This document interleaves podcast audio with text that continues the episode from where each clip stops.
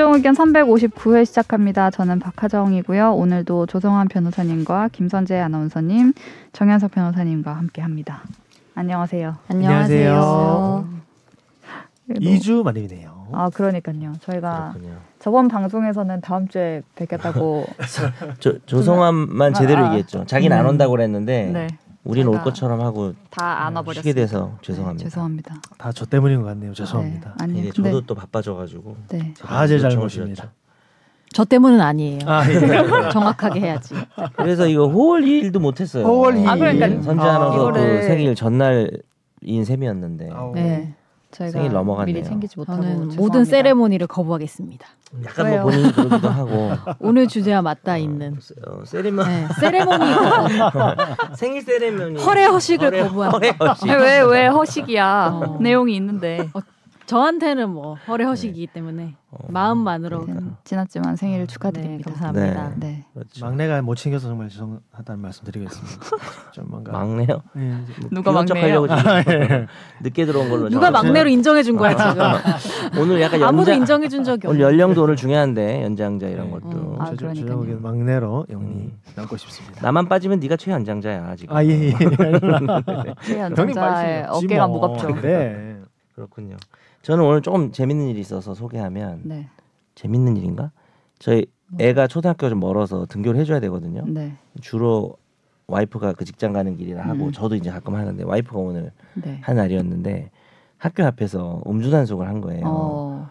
그래서 이제 근데 요즘에 공기 방식으로 재고 아니 음, 음, 부는 게 아니죠. 아니요. 공기 중에 차 어. 안에 먼저 잰대요. 코로나 때문에 단속을 당해본 적이 없어서 모르겠는데. 음. 그, 그 공기를 먼저 재고 감지하는구나 거기서. 문제가 있으면 부는데 네. 애를 태우고 가는데 네. 음주로 나온 거예요. 오. 와이프가 그래서 우리 와이프 술도 안 먹거든요 잘. 네.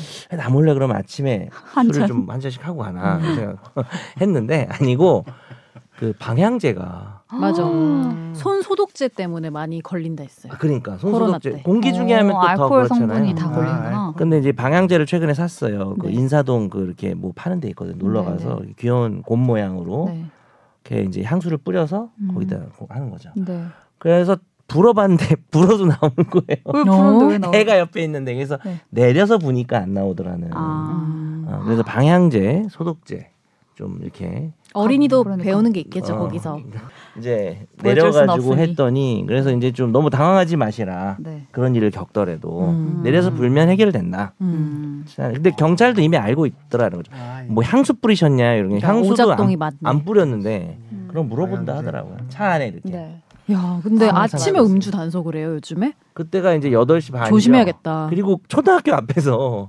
단 그 초등학교 앞에 한 그 일방 통행이었는데 어, 거기서 스쿨존 엄청 많이 합니다. 아 오히려 아 난 생각을 못했다. 초등학교 앞에라 더 해야 되는구나. 음. 음. 하고 근황 토크를 하시면서도 이렇게 법률, 법률 상식을. 아, 나는 애 데려다 주면서 술을 왜 먹어라고 생각난 되게 되게 일차원적이었어. 아 술 먹은 것들이 거기 지나갈 수가 있군요. 음. 숙취 운전 그리고 잡으려고 밤새 먹고 막 운전하는 사람도 네. 많으니까. 스쿨존에서 더 해야 되는구나. 생각을 음. 나 난 네. 너무 일차원적이었습니다. 요즘에 음주 단속을 진짜 많이 합니다. 여기저기서. 음, 그래야죠. 네. 난 만난 적이 없어가지고. 많이 하고, 진짜 출근 출근길 포인트에서 많이 하고 음. 옛날처럼 막 밤에 이렇게 더 한다기보다 좀 다르게 많이 하기 때문에. 지난번에 박 기자님이랑 식사할 때 네. 칼같이 끊어주셔가지고 아주 계속 술을 드시려고 해서 제가 정색하면서 먹지 말라고. 아, 예. 아 그래요. 건강을 위해서 이렇게 자제를 시켜주셔서 그렇죠. 감사를 드립니다. 근데 진짜 너무 힘들었어요. 이렇게. 보통 한 두어 번 얘기하면 그냥 아 오늘 안 되겠다 하는데 진짜 끝까지 시도하시더라고요. 아, 아니, 아니. 그래서 네. 음. 끝까지 말리시더라고요. 갑자기 또 이런 얘기를 미담이네요. 저는 이제 네. 어, 이, 지난주에 이제 어머니 칠순 잔치를 하러 업어드렸어요? 아 업어는 못 드리고 네. 사회 사회, 사회 보셨어요? 네? 칠순 잔치 사회 보셨어요 혹시? 아, 잔치까지 아니고 그냥 아, 그냥 식상에서 그냥 가족끼리. 가족끼리만 해서 네. 노래 불러드리고 감동의 도가니. 아 저희 이제 본인 입으로 코로나 때문에 많이 못 내려가서 아, 오랜만에 나가지고 칠순 때 또 코로나가 또 이렇게 돼가지고 그러니까 다행이시네요. 뵙고 왔습니다. 너희 어버이날 주간에 좋은 일이 그렇죠 그렇죠. 네. 네. 오늘은 스승의 날. 아 그러네. 네. 일이 많아. 아무튼. 저희가 한 주 쉬고 왔는데 댓글이 또 달렸습니다. 댓글 소개를 부탁드려요. 조성환 변호사님의 댓글을 읽어드립니다. 지난번에 한번 못해가지고 아쉬웠던 분들이 되게 많으시더라고요. 팟빵의 반격의 첫걸음님, 최종 의견 없는 한 주 너무 깁니다. 못 들으면 죽을 것 같아요. 이게 이런 게 금단 현상일까요? 아니요. 땡땡 사건 부탁드립니다. 끊으십시오. 이 땡땡이 뭔지 모르겠어요. 마, 이걸 모르겠네요. 아, 아니 마약이에요, 마약. 아, 마약이에요? 저는 그래서 궁금해서 댓글을 찾아봤더니 아~ 우리가 뭐 가정의 달에 네. 마약 특집 하자 아~ 이래가지고 근데 아마 이게 마약이라는 단어가 이렇게 필터링, 필터링 돼가지고 아, 예. 근데 나한텐 보이지 왜? 난 필터링 필요 없는 사람인가? 보이세요? 그럼 보이는데 마약 사건이라고? 내 앱에서는? 앱에서는 보이는 거 팟빵 앱에서 이걸 이제 저는 안 보이던데 따오시면 이렇게 아니면 나이 인증 이런 건가? 아, 아니 로그인 안 하고 보거든요. 그러니까 로그인 하면은 나이 인증이 되니까. 아, 나 로그인 하고 봐요. 아, 저도 이 아, 바로 바로. 그런가 봐요. 제가 댓글도 예전에 단 적이 있어서. 네.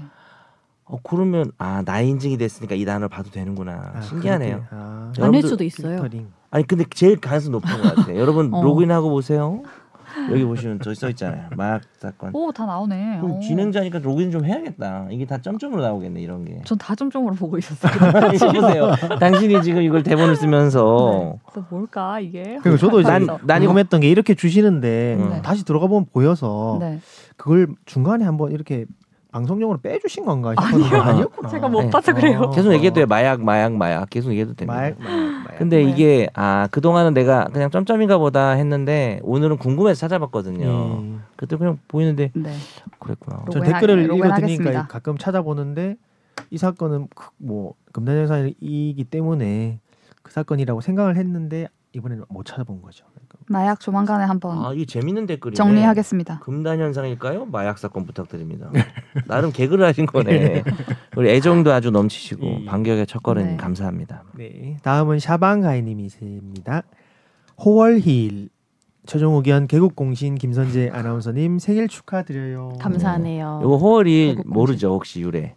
저는 모릅니다. 아, 아. 그 최규한 최규한 음. 아나운서님이 예이. 아침 무슨 방송인가 음. 시작할 때 음이탈 나가지고 그게 되게 유명해졌거든요. 예. 근데 그게 또 선재 생일이어가지고 예. 홀리 이렇게 읽어줘야 되는데 네. 검색하면 네. 나옵니다. 읽어주시죠. 아, 네. 다음에 제대로 하겠습니다. 네. 물론 녹음일인 노동절 오월 일일에 골룸 시상식 일 회 커플 수상자셨던 정변님이 케이크 선물했겠죠? 음. 안 했어요. 세리머니를 거부한다며. 세리머니 거부해요. 예전에는 케이크 든 사진 골룸 게시판에 올렸었는데 김선재 아나운서님은 항상 시원시원해서 너무 좋은 것 같아요. 오. 정변님한테 마음속으로 비읍시옷 자주 쓰실 것 같은데 뒤집어서도 뒤집어서도 그날, 그날 방송할 때 비읍시옷 할 때 네. 선재가 해드릴까요? 라고 했거든요. 아, 그 드립에 대한 연장선이에요. 연장선이에요. 어. 박가정 기자님 항상 기사, 어, 기사 면밀하게 잘 보고 있습니다. 이성으로 비관하기 전에 의지로 낙관하라. 이 문구도 기억하고 있어요. 그만 읽으셔도 될 것 같습니다. 사실 박 기자님이 사회과학 계열 학부생 때 이천십일년 십이월쯤 베리타스 알파 매거진 팀과 베리타스 인터뷰한 기사 오래전에 알고 있던 내용이었는데 혼자만 알기엔 좀 아까워서 예전에 알린 거예요. 네, 어쨌든 뭐, 예, 뭐, 네. 예, 예. 곧 그래서 최종 의견, 최종 의견 항상, 항상 조용히 매회 빠짐없이 잘 음. 듣고 있습니다. 음. 네, 좀 안 적으시다가 또 갑자기 이걸 왜 적으시는지. 과거는 우리가 좀 부끄럽죠. 네. 항상. 아니 선재님 생일만 축하합니다. 네, 왜 이 얘기를 뒤에? 저는 근데 속으로 그렇게 욕 안 해요. 아니, 아, 그 정도의 관심도 없습니다. 아, 알고 있어요. 욕도 애정이 있어야 합니다. 다음 네이버 오디오 클립의 김짜장 그만 짜장님. 짧지만 강하시네요. 휴방 또르륵. 다음 주에 그럼 두 배 알찬 최종 의견. 어? 어떻게 눈치? 다음 주 우리 더블 아닙니다. 예. 다음 주에 두 개 하잖아요. 그 다음 네. 주가 오늘 그건 거잖아요. 사실 오늘이죠. 예. 오늘은 네. 오늘, 뭐 아니지만 네. 내용을 두 배 하자. 다음은 피에스지 팔 땡땡땡땡님. 의사 면허 강탈법 무효. 의사 면허 강력 범죄만 취소하면 됨. 아무 생각 없이 법 만들어서 혼란스러워짐. 더불어 대통령 거부권 찬성. 더불, 더불어 대통령 거부권 찬성이 뭐예요? 더불어 민주당. 더불어 이렇게 하신 것 같아요. 아 더불어. 이게 저희 그 예전에 이제 의사 면허 어떤 범죄를 저질렀을 때 의사 면허를 박탈할 것이냐 이런 방송을 했던 적이 있는데 거기에 이 댓글이 달렸는데요. 아? 우리 우리 방 우리 방송에 달리 아, 우리 바, 과거 방송에 어. 달렸는데 어. 최근에 뭐 간호법 이런 간호법 것 때문에, 때문에 다신 건지 잘 모르겠으나 네 지난주에 네. 달린 거죠. 네. 예. 다시 한번 찾아보고 찾아보고 들으시고 아 네. 들으시고 그러시는 게 아닐까. 근데 요즘도 이게 해봅니다. 또 간호사법 간호법 간호사법이 네. 간호법 뭐 이 관련해서 이것도 우리가 사실 다룰 수도 있는 주제이긴 하지 않나요? 지난주에 뽀얀 뽀얀 거탑이 했더라고요. 어, 법도 모르면서 뭘 뽀얀 의견 한번 가볼까요? 뽀얀 의견. 도발적인 발언. 변호사 나왔어요? 제가 안 들어서 모르겠습니다. 법을 모르잖아요. 근데 그건 궁금하긴 했어요. 저는 네. 거부권이라는 네. 그 제도에 대해서 문부심? 어. 궁금하긴 했어요. 그러니까 내용도 내용인데 아, 거부권 대통령 거부권이라는 어. 게 이제 어떤 정도의 네. 효력이 있고 이런 것들이 궁금하긴 좀 하더라고요. 음. 음. 이런 또 좋은 주제를 또 그렇죠. 집탐 주제가 여러 개 나오네요. 적겠습니다. 적겠습니다. 이거 조금 항상... 이제 수그러들면 하지 말고 계속 핫하면 하는 거죠. 근데 계속 거부권 행사하지 않을까요? 이제 저번에 한번 거부권 행사한 어. 게 있고 대통령이 근데 이번에 또 하려고 해서 뭐 이걸 남발하냐 뭐 이런 얘기가 나온 적이 하죠. 있죠. 음. 네. 그렇죠. 근데 이제 농담으로 법도 모르면서라고 했는데요. 네. 일단 모양거탑 사과드리고요. 네. 사실 또 우리가 이걸 다루지 못하는 게 법을 또 아는데 네. 또 의료현실, 간호현실 잘 몰라서 저도 그렇죠. 영상을 한 개인가 봤거든요. 그렇죠. 토론하는 거. 근데 보니까 무슨 뭐 반대하는 간호사도 계시고 찬성하는 의사도 계시고 뭐 이러더라고요. 그렇겠죠. 어, 이렇게 좀 복잡하더라고요. 네. 그래서 음. 법 얘기는 좀 해볼 수 있을 것 같습니다. 굉장히 현장의 이야기들이 되게 다양하더라고요. 뭐 간호 조무사님들의 입장도 있고 막 다 음. 그래가지고 네. 우리는 그럼 그런 사람 불러야겠다. 뭐 의대 나오고 음. 변호사 자격증도 있고 아, 이런 사람 그런 사람들 좀 있습니다. 있죠. 네. 공부 잘하시는 분들. 음. 의료 전문, 네, 의료 전문으로. 네. 다음 조, 기회에 조빙하도록 하겠습니다. 김짜장 그만짜장님 십사 분 십구 초 부분 첫 방송은 정변님, 선재 아나운서님 두 분 같이 계신 것으로 정정해 주세요. 소개할 시대 두 분 계셨고 방송 대상 시상식 참석으로 조퇴로. 음, 제가 아, 첫 회는 선재가 없었다라고 방송을 예, 했는데 그 말씀하셨는데 그게 아니라 있었는데 같이 조퇴한 거예요. 조퇴를 하셨다. 제 기억에 왜곡을 잡아주시는 음. 청취자분이 계셔서 감사합니다. 네. 이 분 삼십 초 부분에 카드 줍줍 기자님 과연 이분이 기자님이신지에 대해서 기자님인지 모르죠 사실. 예, 아. 제가 기자라고 추측했죠. 예, 추측하신 부분. 삼십이 분 이십삼 초 부분 이번 주 첫 번째 포인트 내용 첫 방송과 사뭇 다른 분위기.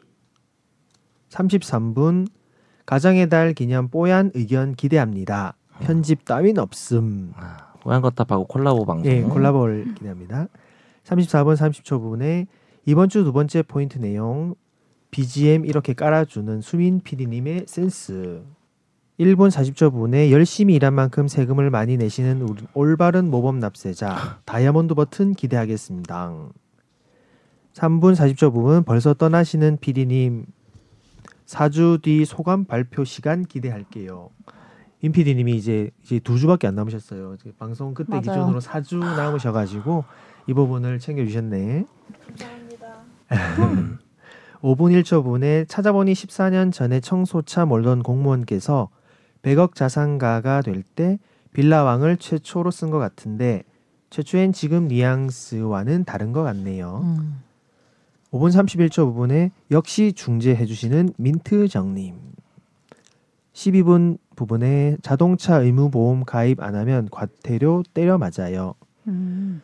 첫방부터 지금까지 촌철살인 의견과 아재 개그엔 드립 중재해 주시는 우리 똑부러지는 선체스 아나운서님 생일 진심으로 축하드립니다. 생방송 투데이처럼 최종 의견도 잊지 않고 계속 쭉 드립 중재자가 필요하기에 꼭 남아주세요.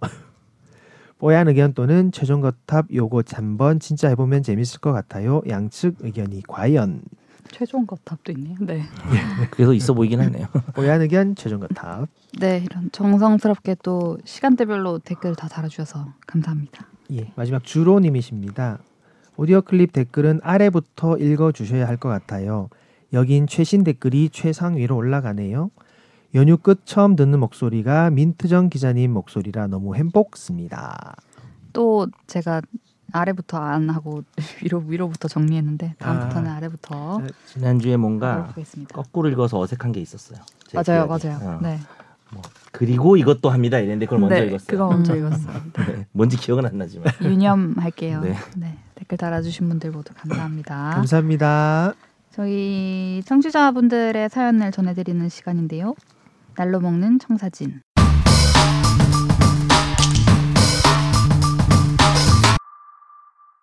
웃으면서 이야기 잘 들었습니다. 이번엔 아쉽게도 추측하신 부분들이 틀렸습니다. 저는 판례 검색 서비스를 하는 언급하신 업체 중 한 곳과 인터뷰를 했었고 회사의 비즈니스 모델은 마음에 들었는데 다른 부분 조건이 맞지 않아 더 이상 진행하지 않기로 했습니다. 그래서 아쉽지만 법조계 진출은 못하게 되었네요. 이번에 인터뷰하면서 제가 조사를 해봤는데 대법에서 제공하는 건 사실 서비스라고 부를 수준은 아니고 판례 개수도 극히 부족하고 서비스 이용 편의성도 마찬가지로 안 좋습니다. 그냥 이런 게 있다라고 부를 정도라 실제 업무에선 사용할 수 없는 수준으로 파악했고요. 그렇기 때문에 이 검색 서비스를 하는 업체들이 존재하는 거고 변호사분들의 경우 자신이 진행한 건의 판례를 받을 수 있더라고요. 음. 그래서 이걸 이용해서 각사가 다른 방식으로 판례를 확보하는 등의 방법이 있습니다. 이쪽도 최근 다른 업계와 마찬가지로 챗 지피티 등 에이아이를 이용해서 판례 검색과 활용 편의성을 높여주는 게 당면 과제입니다. 그래서 저 같은 사람이 필요해서 인터뷰를 보게 되었던 거고요. 언젠가 다시 법조계 진출을 노릴 수 있게 되면 또 이런 이야기 전해드리겠습니다. 네. 어, 근데 변호사는 판례를 받는 게 아니라 본인이 진행한 사건 판결문이 아예 있고요. 그렇죠. 그런 식으로 모을 수 있을까요? 모든 변호사들한테 기부를 되는데. 받아서. 어, 이 말이 무슨 의미인지 궁금하긴 음. 하네요. 음. 이분이 카드 줍줍 분이시죠? 그죠, 그죠. 네. 줍줍. 저희가 기자라고 추측했던 네, 기자는 아니셨어요. 개발 이쪽이신가 보다. 이제는 그런 그런 서비스를 어떻게 좀 만드시려는 분이신가 봐요. 네. 네. 엔지니어시죠. 네. 음, 아무튼 판례 검색 서비스를 어제도 이용하며 대본을 마련했는데, 네, 아무튼 음. 자주 이용하고 있습니다. 감사합니다. 저 이번에 지난주에 화제 판결을 만나보는 시간입니다. 어쩌다 마주친 판결.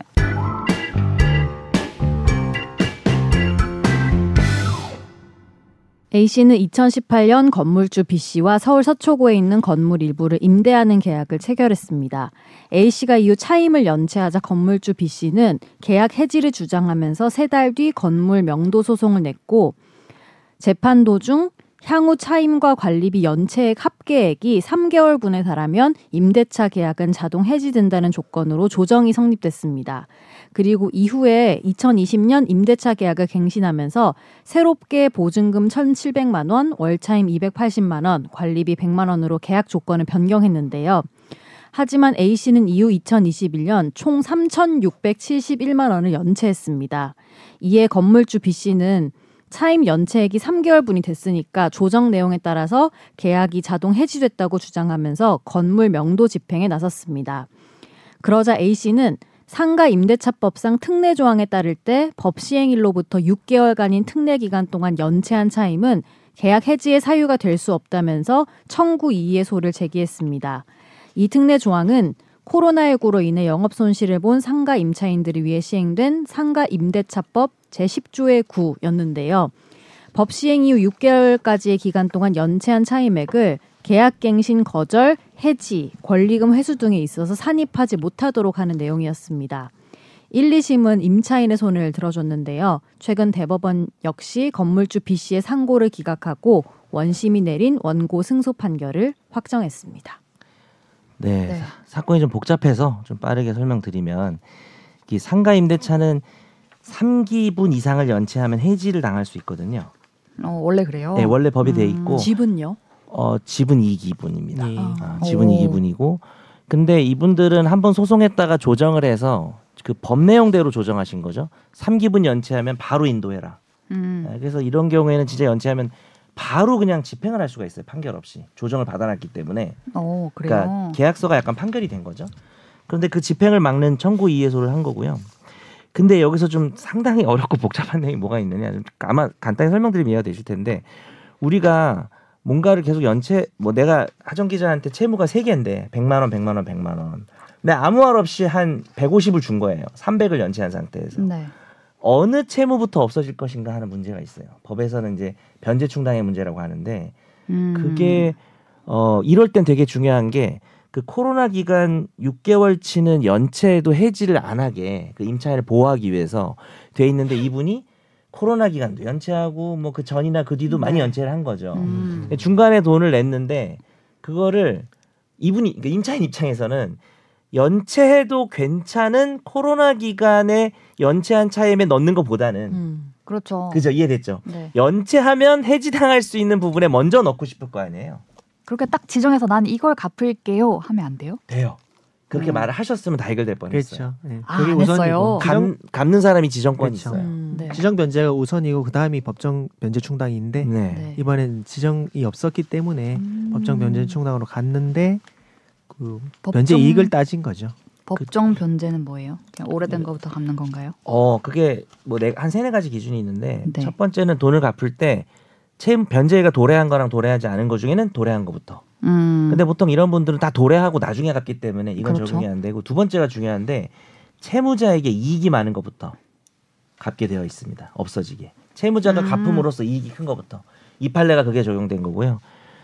어, 이 채무자인 임차인 입장에서는 봐주는 코로나 기간이 아닌 쪽에 먼저 충당이 돼야 안 쫓겨나니까. 네. 그렇죠. 네. 그래서 음. 수, 그 다음 규정이 뭐냐면은 순서 변제기 도래한 순서대로거든요. 아, 그 다음 기준이요. 어, 그걸로 음. 갔으면은 그 예전에 코로나 이후에도 많이 연체하셔가지고 이분이 네. 코로나 거부터 먼저 충당이 될 뻔한 거죠 이분이. 음. 임대인은 그걸 주장했겠죠. 그렇죠. 근데 음. 아 이거는 확실히 이익이 있다. 일반적으로 음. 우리가 이익은 이렇게 따집니다. 이율이 높은 거.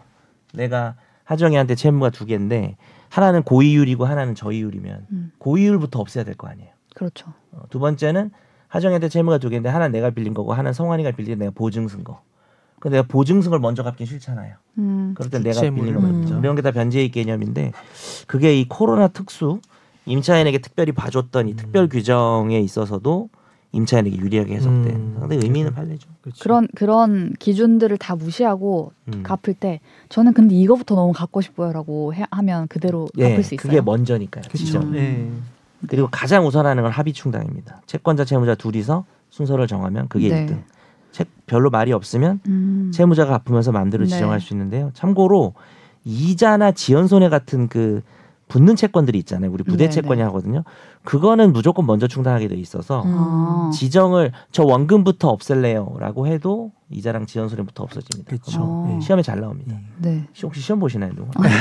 미안합니다. 아닙니다. 네. 원래 채무자가 이제 지정해서 어떤 변제를 이 채무를 변제하겠다라고 충당할 수 있는데 그게 없으면은 변제를 받는 사람이 또 할 수 있고 근데 음. 채권자가 또 하는데 그게 채무자는 마음에 안 들면 네. 이 일을 하면 다시 법정 변제 충당으로 넘어가는 순서대로 음. 이렇게 하는 거죠. 네. 법정은 이제 법에서 정해놓은 순서라는 거예요. 아까 말한 도래, 미도래, 네. 뭐 변제이 뭐 이런 거. 음. 먼저 도래. 뭐 비용, 이자, 원본 순으로 변제, 그 충당하게 되는 건 그 법상 정해져 있기 때문에 네. 비용, 이자를 먼저 변제를 해야 됩니다. 음, 보면은 그 법, 코로나 그 관련 법이 만들어진 취지를 명확히 밝히면서 이제 임차인 그렇죠. 보호의 취지에 따라야 함을 네. 밝힌 판결이다. 그렇죠. 정말 처음 나온 판결인데 음. 일, 이, 삼, 심 모두 그냥 임차인 손을 네. 들어줬네요. 저는 근데 이 판결이 참 되게 재밌다고 생각 더 드는 부분이 음. 이제 계산을 해봤을 때 삼 개월의 연체 금액이 천이백오십사만 원이 돼야 되는데 음. 이렇게 나중 변, 채무를 변제하고 나니까 남은 게 삼십구만 원이 부족한 정도. 음. 삼, 예, 그래서 계약 해지를 못하게 되는 상황이 벌어지는 음. 이건 정말 이 조, 조, 조항들을 잘 아는 분이 그렇죠. 이렇게 하, 아. 연체를 하지 않았을까라는 생각도 드는 게 아. 아. 아는 분이 변호를 했다는 줄 알았나 말할 줄 알았는데 아는 분이 연체를 했다고 아 그럼 요번엔 연체를 해도 되겠구나 어, 네. 그리고 여기서 갚으면은 내가 네. 나, 쫓겨나진 않겠구나. 않겠구나. 아, 예, 예. 여기서 어. 왜냐하면 코로나 기간은 아예. 네. 근데 그렇게 하기에는 너무 위험한 짓이었어요. 사실 이게 또 서초구에 음. 있는 그런 빌딩이다 네. 보니까. 아는 변호사한테. 혹시나 했네요. 오늘도 해안에 놀랍니다. 아, 네. 업종이 무문에 짚으시다니. 아, 네. 서초구를 법무법인 아니에요. 저 거기까지 얘기 안 했습니다.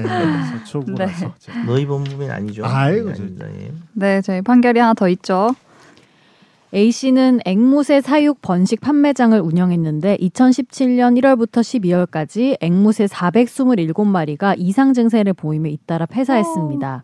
A 씨는 앵무새 산란율 저하와 죽음의 원인이 옆 공사 현장에서 발생하는 소음과 진동이라고 주장하는 민원을 안양시청에 제기했고 건설사들을 상대로 재산 손해 이억 오천여만 원과 위자료 일억 원을 요구하는 소송을 냈는데요.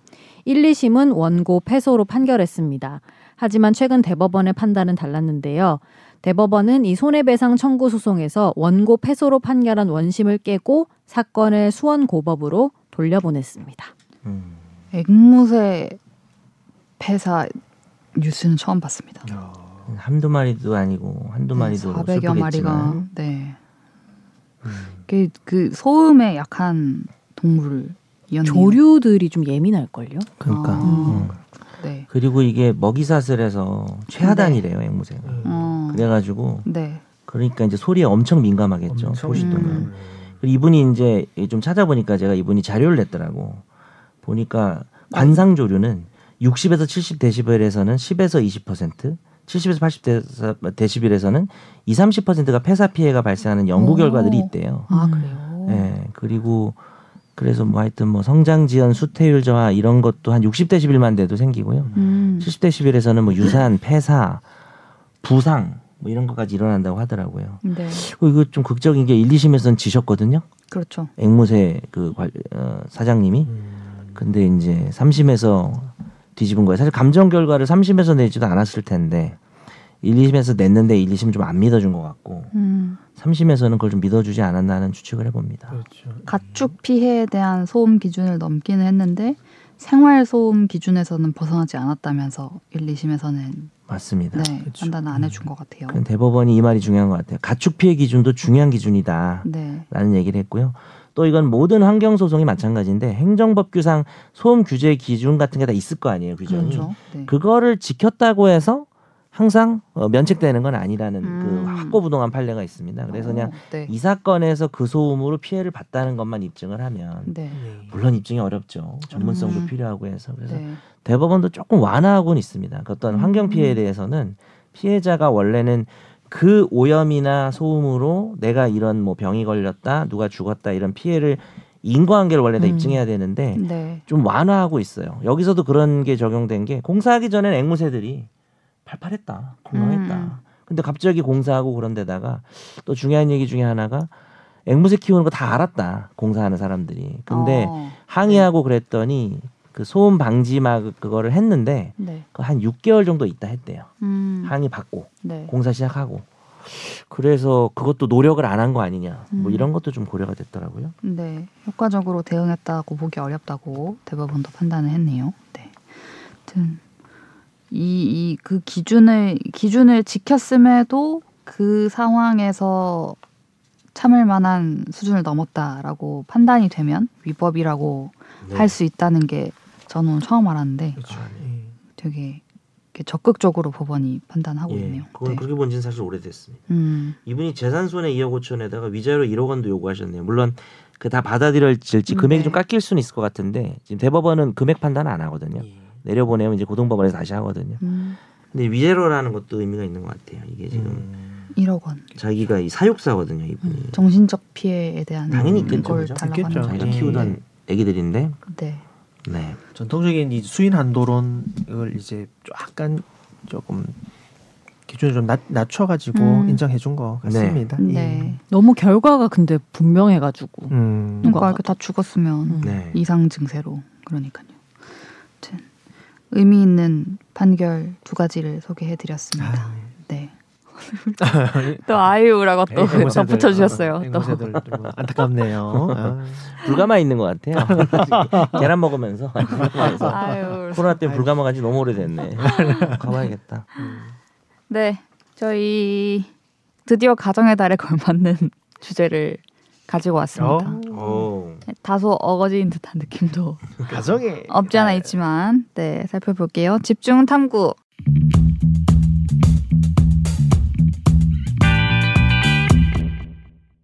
장남 장남이신가요? 아주 뭐 아들 저요. 네. 저는 아들 하나니까 어, 누나 둘. 어. 음, 장남. 변호사님은 저, 저도 아들 하나니까 뭐 장남인데 둘째 둘째인 아들이죠. 둘째인 아들이죠. 네. 전 막내인 아들입니다. 네. 그렇군요.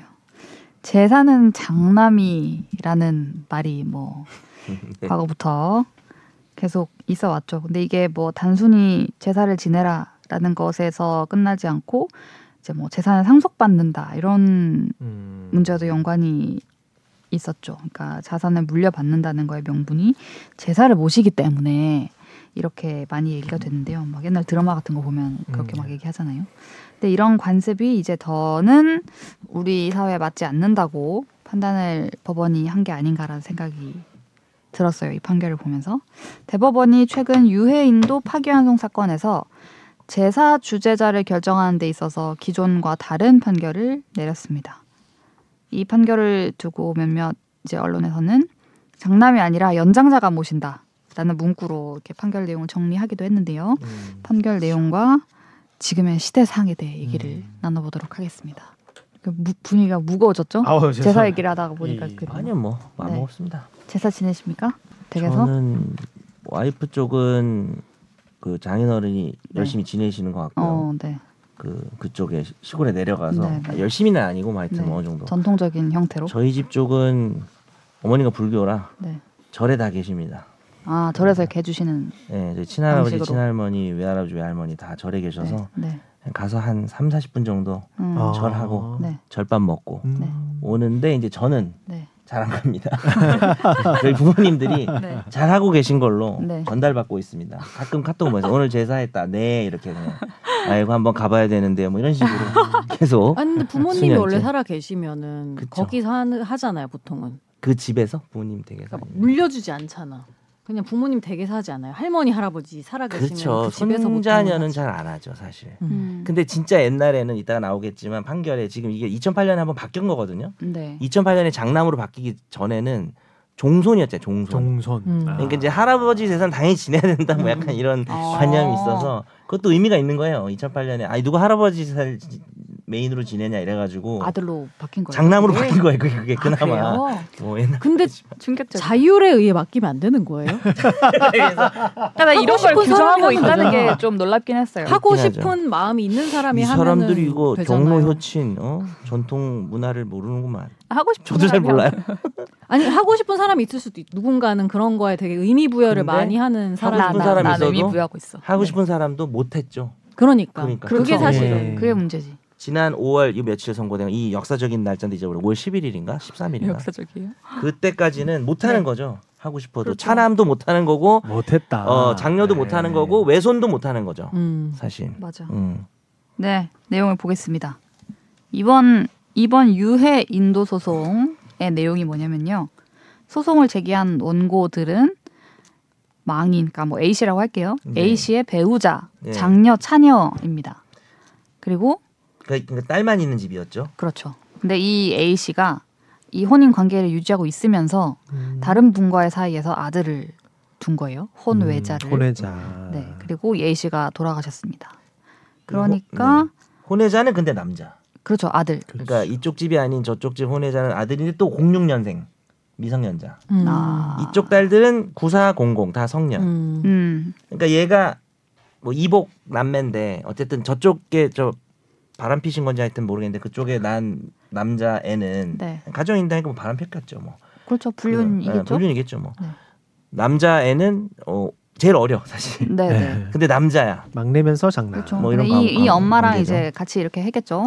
음. 그래서 시신을 화장하고 그 유해를 이 아들이 있는 아들 아들과 이, 이 네. 뭐라고 표현해야 될까요? 이 두 번째 두 번째 부인 두 번째 부인 사실 영어로 얘기했을 뿐인데 저는 네. 네.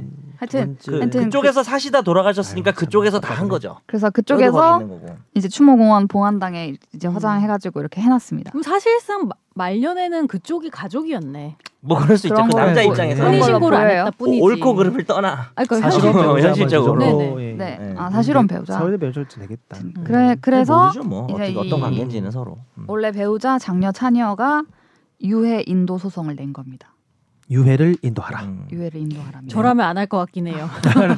바람 피운 아버지 새로운 가정을 꾸렸는데 말년에 네. 어, 그쵸, 그쵸. 굳이 유해를 갖고 사실, 싶지 않을 것 같다라는. 사실 우리가 모르겠는 게 지금 이게 뭐 이쪽 가정이 다시 한번 이쪽 가정이 돌아가신 분하고 뭐 관계가 어. 안 좋을 수도 있고 그건 사실 모르죠. 모르죠. 네. 네, 뭐 저쪽 가정이 관계가 좋았는지. 유해 뭐. 인도 청구 소송. 방금 존중 안 했다. 아니 나라면 안 할 거야. 나라면 안 한다. 나라면 안 할 거지만 존중은 뭐 존중 안 하는 건 아니네. 존중을 하자. 나라면 왜 하지 싶지만. 나라면 안 한다. 요거는 존중하지 존중 안 하는 건 아니라는 대표적인 표현이 됩니다. 네. 내 의사는 네. 어. 존중을 존중은 해야 되지 않나. 인정합니다. 난 안 해 근데. 네. 네.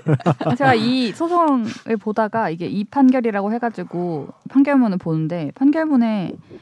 제사 전 처음에 제사를 지낼 수 있게 해달라는 소송 뭐 이런 건 줄 알았어요. 그게 아니에요. 근데 그런 게 아니고 유해인도 소송이라서 이게 제사랑 무슨 상관이지 하면서 보다가 그러니까 본인은 기사만 봤을 때는 네. 제사를 누가 지내는가 네. 이게 주제였는데 네. 내용은 유고를 달라. 네. 제사를 지낸다는 말은 하지 않았고. 네.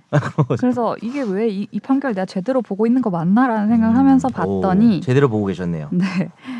이게 제사와 연관이 바로 있더라고요. 바로 있죠. 네. 규정 때문이죠. 네. 무슨 규정 때문이죠? 민법 천팔조의 삼에 보면 네. 제사용 재산 뭐 그에 대해서는 아 저, 어, 제사를 주재하는 자가 가지는 걸로. 네. 유해를요? 그러니까 유체, 유해 다 포함해서. 음. 아, 그렇게 그러니까 사실은 이 규정에는 분묘에 속하는 일정보 이내 정말 옛날 말이다. 이게 삼천 평입니다. 꽤 커요. 만 제곱미터예요. 음. 그 이내. 그거 너무 안 된다는 소리죠. 금양이면 금양이면 어려운 말 많이 나오네요. 음. 풀 등을 길러서 뭐 이렇게 할 수 없는 그런 곳 네. 벌초를 해줘야죠. 네. 그와 육백 평 이내의 묘토인 농지 족부 재구의 소유권은 제사를 주재하는 자가 승계한다, 가져간다. 그러니까 원래 사람이 죽으면 여러 가지 재산이 있는데 그건 상속에 의해서 이루어지지만 그렇죠. 제사와 관련된 거는 떼서. 제사 주재자가 예. 예. 기존에는 이제 뭐 그런데 이거에 대해서 판례가 어, 여기에 이제 유체, 유해 이런 것도 포함되는 걸로 보기 때문에 제사용 제사용 재산에 네, 준해서 그렇죠. 포함된다. 그렇기 그렇죠. 때문에 이 제 유 유체, 유골, 유해를 돌려달라는 것은 누가 제사 주재자인가가 된 거죠. 음. 그렇죠. 음. 근데 그거부터 약간 웃기긴 하다. 어떤 음. 게요? 어떤 부분? 그, 사실 뼈 가루잖아요. 그렇죠. 나누면 되지 않나. 배분하면 한 되잖아요. 백악관의 생각과 똑같은 네. 얘기를 네. 선재님이 지금 유해를 나눠 가지고 조금 조금 소중하게 조선의 솔로몬이죠. 왜냐하면 사, 그러니까 봐봐 뼈를 나눠야 된다. 봐봐 왜냐하면 용량이 얼마나 되냐. 그냥 매장하는 거는 네. 어떻게 보면 그 형체를 보존하면서 하는 거니까 그렇죠. 뭐 누구는 뭐 종아리 뼈를 갖고 이럴 수 좀 어. 그렇잖아요. 네. 근데 약간 지금 저 진지한 척하면서 들이받는 거 아니에요? 진짜로 이 표정을 봤어요. 아니 약간 그렇잖아요. 그러니까 왜냐하면 좀... 매장을 고집하시는 분들이 그게 해 헤쳐지는 게 싫으시니까 아, 그렇죠. 매장을 마, 주장을 하시잖아요. 근데 네. 이걸 뼈 가루 형태라는 거 사실은 용량이 있을 거고 그리고 그거 어, 다 섞이는 거잖아요. 아, 가루도 나누고 싶지 않은데 약간 네. 아 그럴 수도 있긴 하고 되게 온전하게 이렇게 해서 봉인해 놓은 근데 사실 가루 거라서? 조금 빼도 사실 모르잖아요.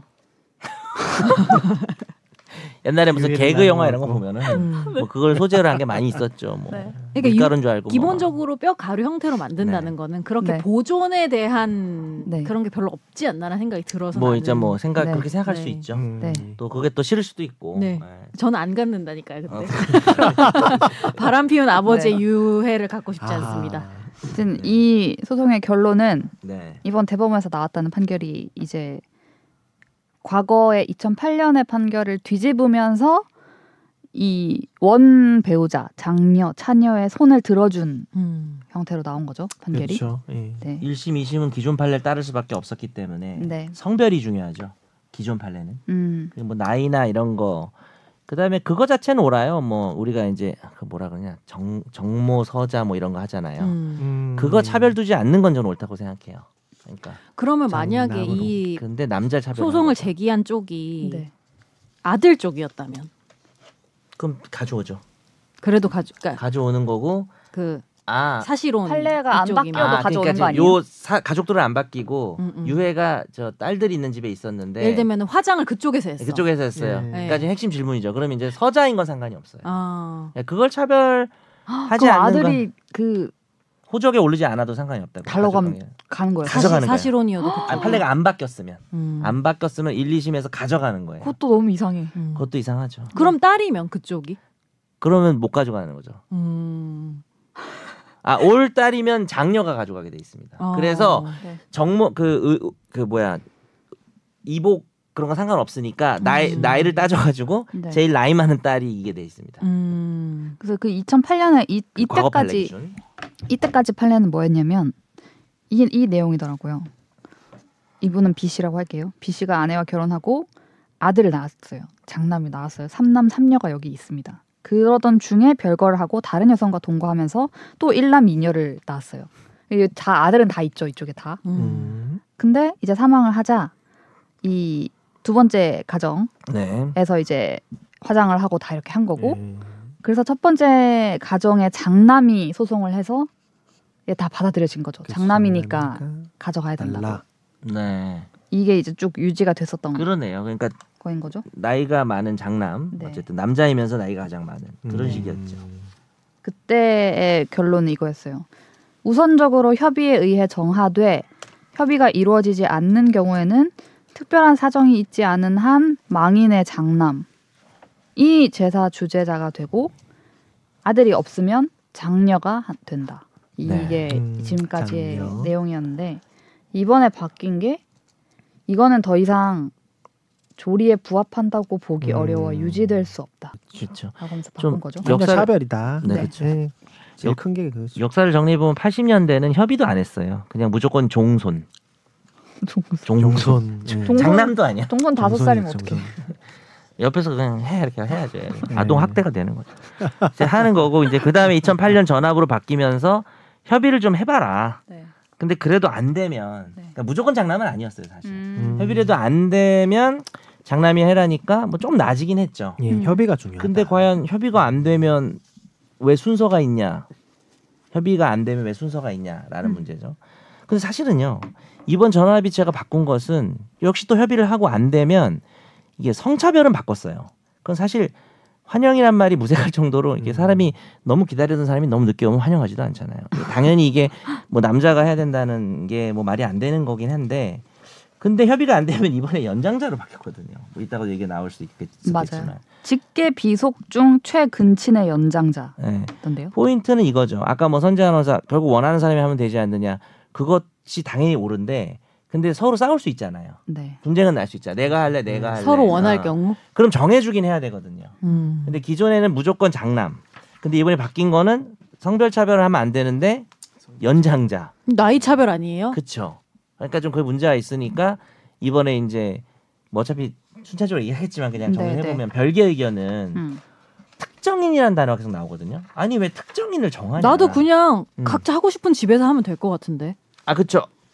아 그냥 각자 알아서 이런 경우가 아니, 그런데, 생겨. 예를 들면은 근데 유해를 가져가고 이게 종교가 있겠지. 다른 경우에 그런 일이 생겨요. 예를 들면은 첫째는 그냥 유교식 제사를 네. 지내고 싶은데 둘째는 아니다. 엄마가 돌아가시기 음. 직전에 불교로 그쵸. 불교셨다. 그래서 불교식 제사를 지내고 싶다. 근데 그럴 수도 그럴 수도 있고 두 번 다 지내면 안 되나? 어쨌든 유체를 가져가고 싶어 할 수 있잖아요. 서로. 나누자니까요. 가져가기 아니, 아니야 유체, 유체. 나누면 안 돼. 아, 무슨 저기 김전일도 아니고 지금 시체를 어, 조각조각 낼 수도 없고 유체를 음. 이렇게 나눌 수는 없으니까 음, 음.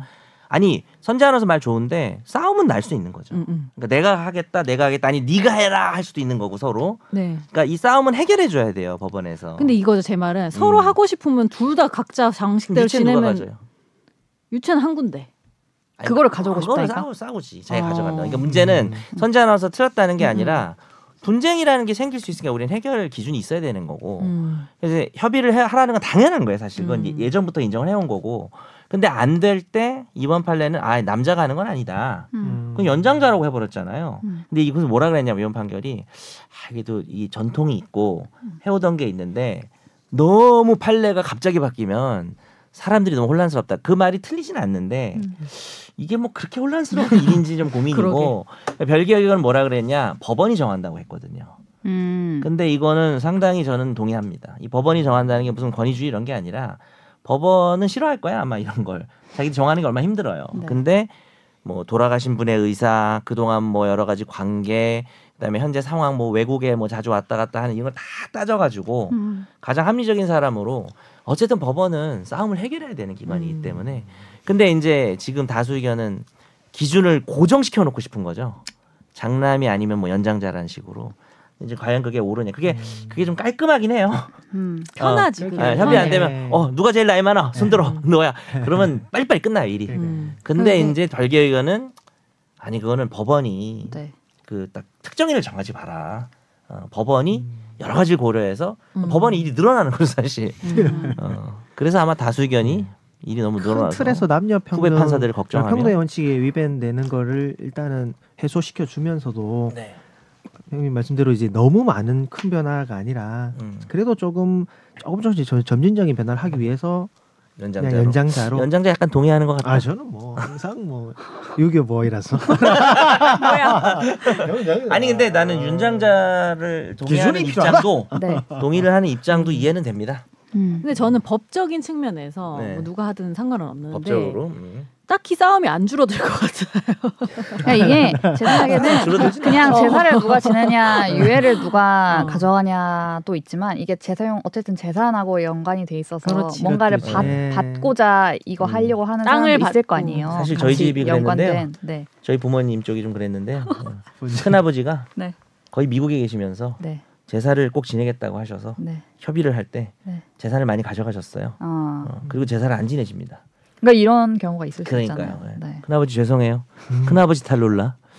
아니 근데 이제 정말 법원에서 정해주고 네. 그렇게 딱 한다고 하면 돌아가시면 거의 모든 게 다 분쟁으로 이루어져서 결국엔 다 다 싸움 그러니까 나지 않겠습니까? 제 말이 그러니까 이렇게 바꿔도 싸움이 날 싸움은 계속 날 것 같아서 그러니까, 뭔가 분쟁을 그렇죠? 해결하는 측면에서 약간 좀 저는 오히려 오히려 어, 약간 음. 저는 이제 법원에서 정하면은 음. 모든 게 거의 다 분쟁으로 갈 것 같아서 그나마 아 그래서 영... 차라리 연장자로 예, 예, 좀 아 어, 그래서 그래서 근데 저는 예, 그, 그 그것도 많이 되네 너무 많이 예. 내가, 내가 연장자라서 좀 별개 의견이 주는 네. 의미가 이게 지금 다수 의견으로 이번에 판결이 나온 거는 직계비속증 최근신의 연장자를 일단 우선한다고 했잖아요. 네. 근데 별개의 의견은 약간 케바케로 보겠다는 거 아니에요? 그렇죠. 그, 그러면서 여기에 배우 다수 의견과 포함. 달리 배우자가 포함된다라고 했더라고요. 그게 더 좋, 그것도 네. 참 좋다는 거죠, 저는. 네. 그러니까 이 처음 배우자도 제사 주재할 수 있죠. 그렇죠. 뭐 배우자를 왜, 왜 배우자를 제일 일 순위로 해야 되는 거 아니냐는 생각이 제가 들어가지고. 음, 그건 좋은 별개의 의견도 그, 같습니다. 그게 옛날에는 이제 남자 죽었을 때 이제 여자가 하는 거 아니다 뭐 그런 의견 그런 전통 때문에 그랬을 거예요 아마. 근데 그러니까. 지금 그게 남녀의 문제가 헤쳐지면서 네. 배우자도 아무 상관이 없게 된 거죠. 당연히 그렇죠. 올바르죠. 그건. 이 제사 주재자 이전에는 또 호주 상속이 있어서 그렇죠. 호주에 있을 때는 호주라고 해서 또 그때는 이제 남자만 할 수 있고 네. 호주만이 그걸 상속했던 음. 게 또 이게 바뀌면서 조금 조금씩 바뀌어가는 거 맞아 음. 호주제가 폐지가 됐죠. 근데 예. 제가 하는 집은 돌아가면서 하거든요. 아, 그런 것도 힘들잖아요. 좋네. 왜냐면 제사가 많고 힘드니까 뭐 일 년, 이 년 이런 식으로 음. 돌아가면서 하는 음. 거야 형제들끼리. 돌아가는데 지난번에 우리는 좀 성대하게 했는데 너는 왜 이렇게 조촐하게 하니? 이렇게 싸우진 않나요? 혹시? 근데 그 정도로 합의될 집안이면 잘 안 싸우겠죠. 그렇죠. 음. 그건 이미 협의가 있는 거고. 그리고 솔직히 뭐 진짜 많은 재산이 걸려 있는 경우도 있지만 음. 대부분 특히 그 산소는 관리비가 더 들어요.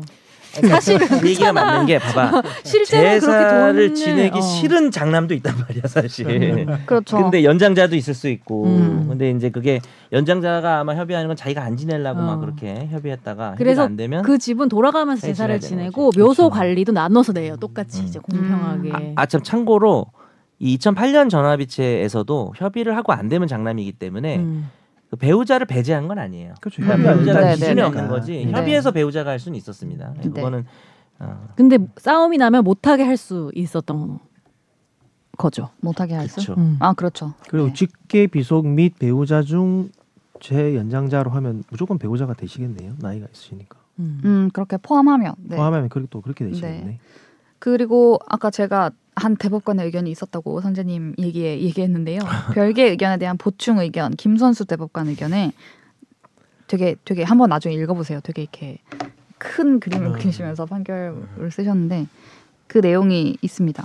어떤 제사 주재자, 그러니까 소송을 하는 거는 제사 주재자로서 돌아가신 분을 기리고 추모할 수 있는 법적 사회적 지위가 나한테 있음을 확인받고 인정받기 위한 것인데 음. 그게 반드시 어느 일방에게만 독점적 배타적으로 인정되어야만 하는 것일까? 어, 그, 그 문장이 되게 선재 아나운서 음, 네. 생각하고 저 완전 동의해요. 네. 라고 하며 부모가 내, 나만의 것은 아니잖아요. 유해는 분할이 가능한 뼛가루 형태이므로 현재 보관되어 있는 유해를 절반씩 나누어 각각 보관 관리하면서 음. 각자의 방식으로 기리고 추모하는 것이 가능하다. 아. 음. 난 이게, 이게 맞다고 봐. 진짜 예명하시다. 근데 이게 또 집이 음. 두 개니까 절반이지. 집이 만약에 더 많, 그러니까 이 집이 그 바람핀 집이 많다는 게 아니라.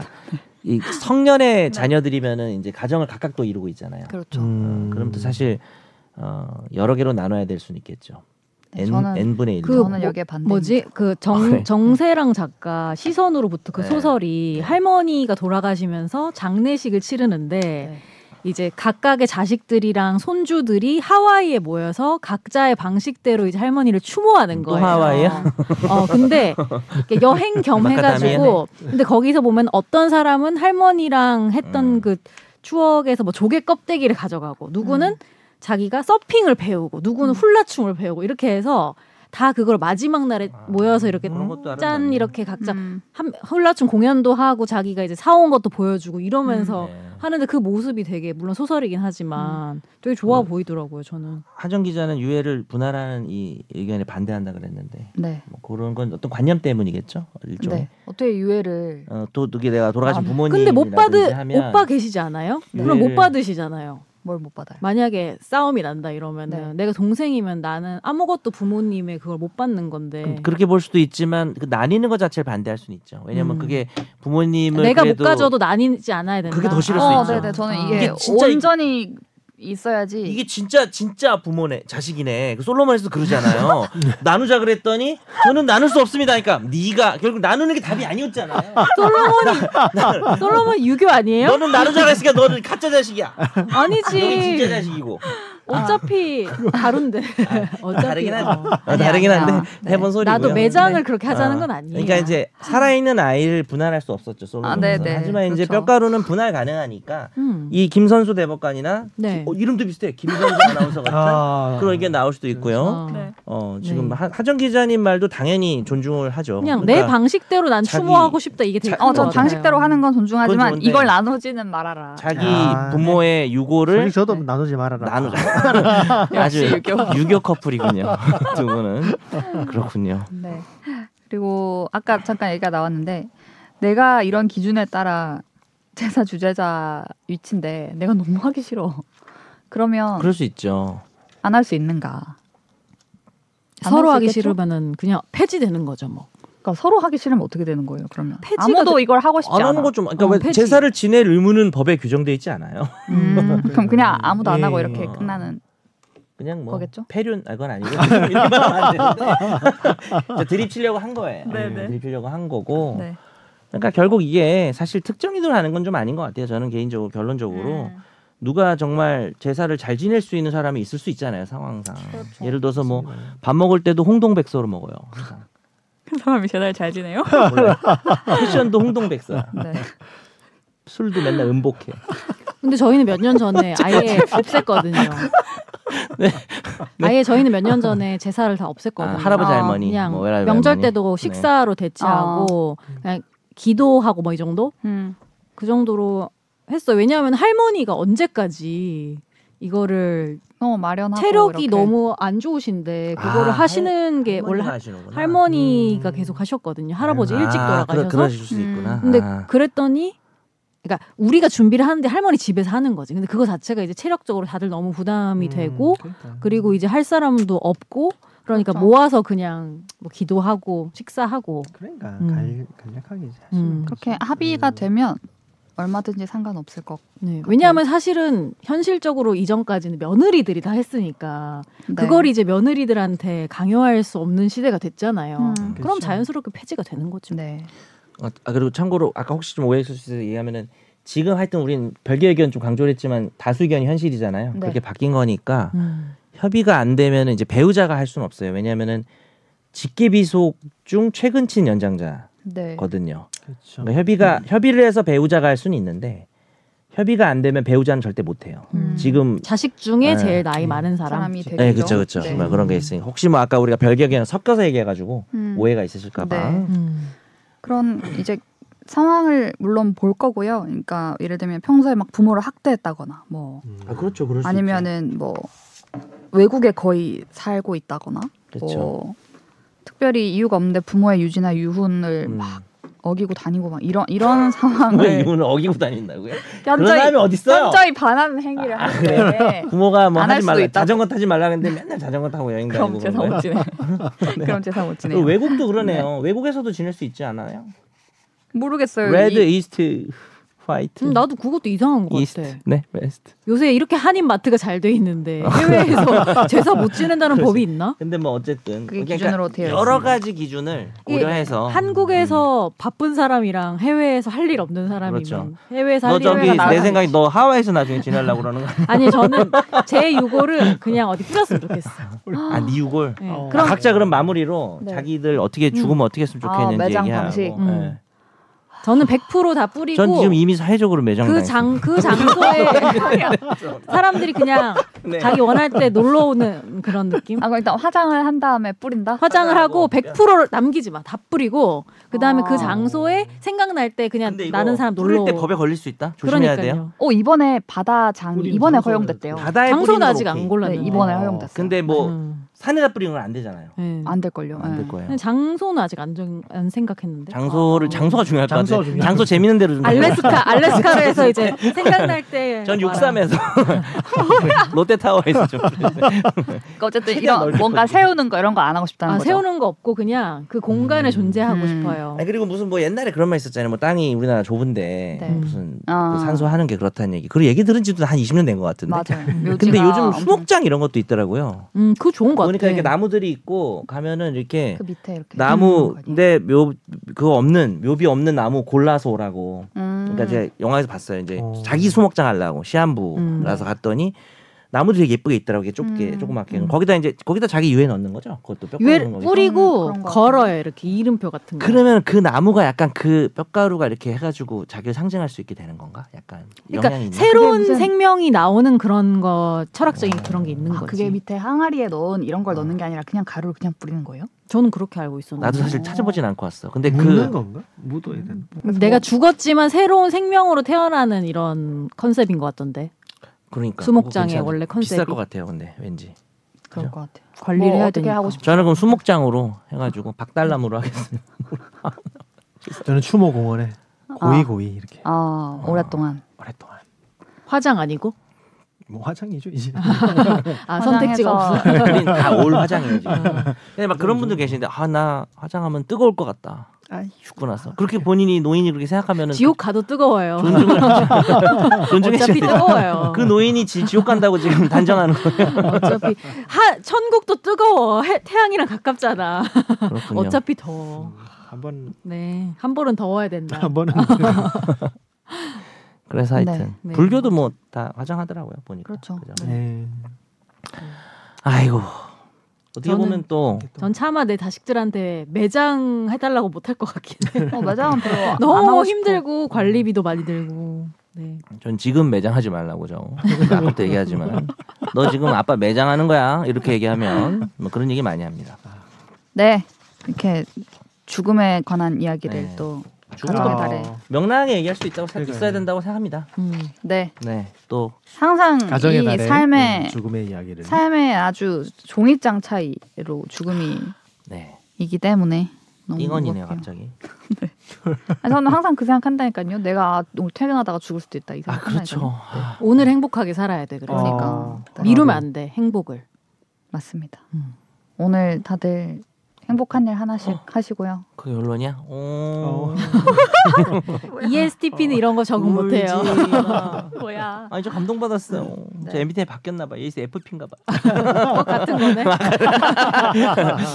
접니다. 저렇게까지 텐션이 높고 싶진 않은데. 네. 다들 한 번씩 오늘 기분 좋은 일 하나씩 하시면서 아, 예. 하루를 마무리하시길 바랍니다.